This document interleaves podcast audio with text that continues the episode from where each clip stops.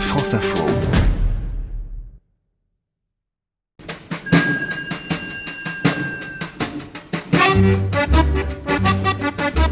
Polar, livres politiques ou encore ouvrages portés sur le bien-être, l'offre est variée dans les librairies des gares et aéroports. En moyenne, on y achète un livre par personne pour le trajet ou bien pour les vacances, et il faut que chacun y trouve son bonheur. Guillaume Musso, Marc Lévy, les auteurs doivent être le plus connus possible.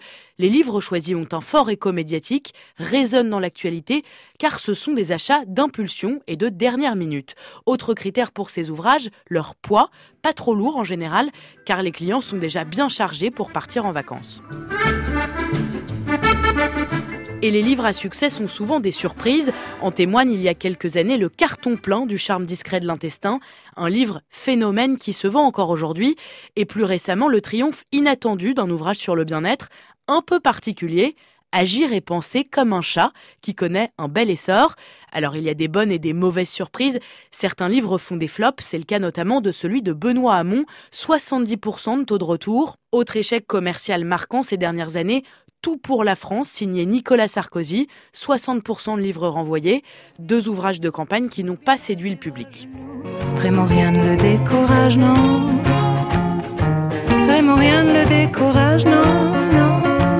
Cette année, deux best-sellers se distinguent, celui de Raphaël Giordano, Ta deuxième vie commence quand tu comprends que tu n'en as qu'une, et en numéro 2, Joël Dicker reste dans le top des ventes avec la disparition de Stéphanie Meyer. Ce sont les livres préférés des voyageurs français en 2018, deux romans donc à la grande différence de l'année dernière, où les romans de gare les plus vendus n'étaient pas des romans, Astérix a enregistré le meilleur score avec 62 000 exemplaires vendus, suivi de La vie secrète des arbres. Conclusion, peut-être faut-il rebaptiser le terme de roman de gare, souvent péjoratif et passé de mode aujourd'hui, compte tenu de la diversité de l'offre littéraire. Et si vous voulez le choix le plus étayé, rendez-vous à Paris, sur la voie A de la gare de Lyon. C'est là que se trouve la plus grande des librairies de toutes les gares de France.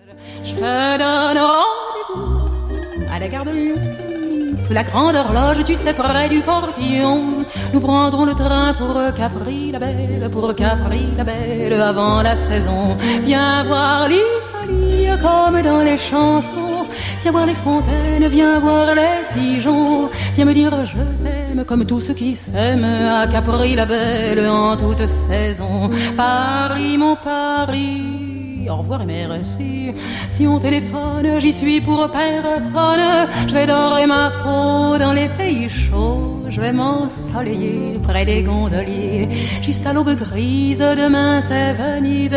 Chante par carole, j'irai en gondole. J'irai sans sourire au